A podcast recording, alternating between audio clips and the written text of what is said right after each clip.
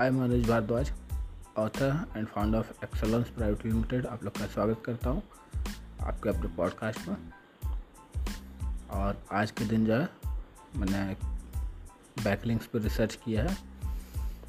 Backlinks जिनको नहीं पता उनको मैं बता दूँ। बेसिकली आपकी वेबसाइट का या आपका ब्लॉग का लिंक जो है वो आप किसी और वेबसाइट पे रखते हैं, जिससे गूगल जो है उसे यकीन होता है कि कंटेंट अच्छा है, तो वो रैंकिंग देता है आपके ब्लॉग पोस्ट को, आपकी वेबसाइट को सर्च इंजन में।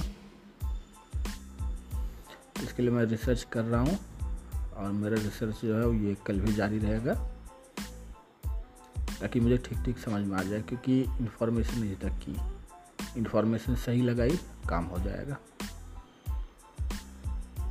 तो हमारे साथ जुड़े रहने के लिए हमारा पॉडकास्ट सब्सक्राइब कर लें और बने रहे हमारे साथ।